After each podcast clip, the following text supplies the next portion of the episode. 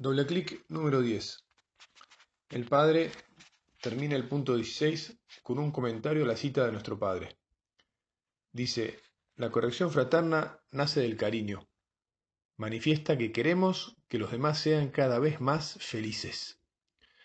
A veces puede costar hacerla y también por eso la agradecemos. Es claro que a veces, muchas veces, nos costará esfuerzo corregir, sobre todo si lo queremos hacer por sincero cariño, solo por el bien del otro, como decíamos en el doble clic anterior.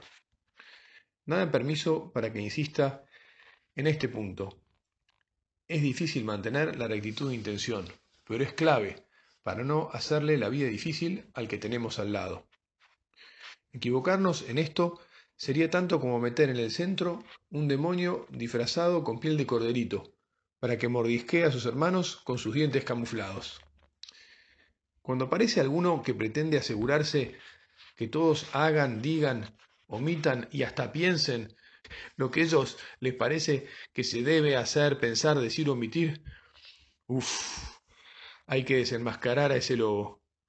Caen en el pecado de asumir actitudes controladoras para que todo esté dentro de la ley. Generan asfixia. Ojo, no es que sean malos, para nada. A veces les pasa que tienen poco que hacer.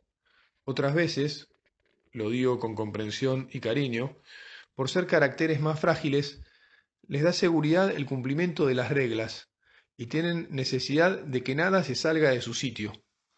Se aferran a las indicaciones, las necesitan y necesitan que todos las vivan como ellos creen que deben ser vividas.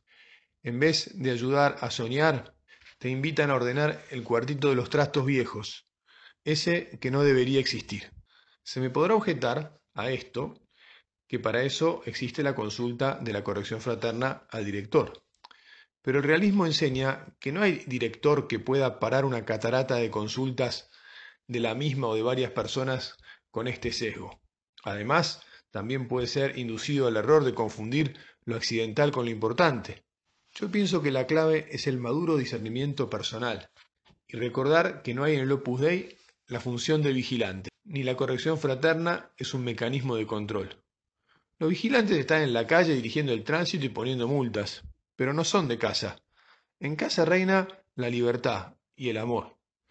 En casa todos somos oveja y pastor, con corazón de padre y de madre, y procuramos enfocarnos en lo que hace al amor, en las actitudes del corazón.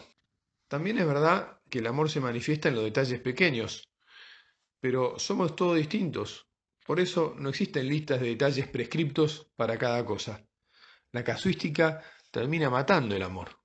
Lo propio de la corrección fraterna es animar, abrir horizontes a nuestros hermanos, sugerirles un nuevo Mediterráneo para navegar y hasta pescar a gusto, potenciar su autoestima, ayudarles a forjar un corazón grande y amplificador. Por eso voy a releer lo que dice el Padre. La corrección fraterna nace del cariño. Manifiesta que queremos que los demás sean cada vez más felices. Es decir, se hace por amor a la persona para que ella pueda amar cada día más. Nunca se debe hacer porque hay algo que nos molesta, aunque eso esté mal. El espíritu es ayudarlo a crecer en su amor de Dios, en su felicidad. De otra manera, este medio de santificación se desvirtuaría y de algo muy santo pasaría a ser una piedra en el camino de la santidad y de la amistad entre los hermanos.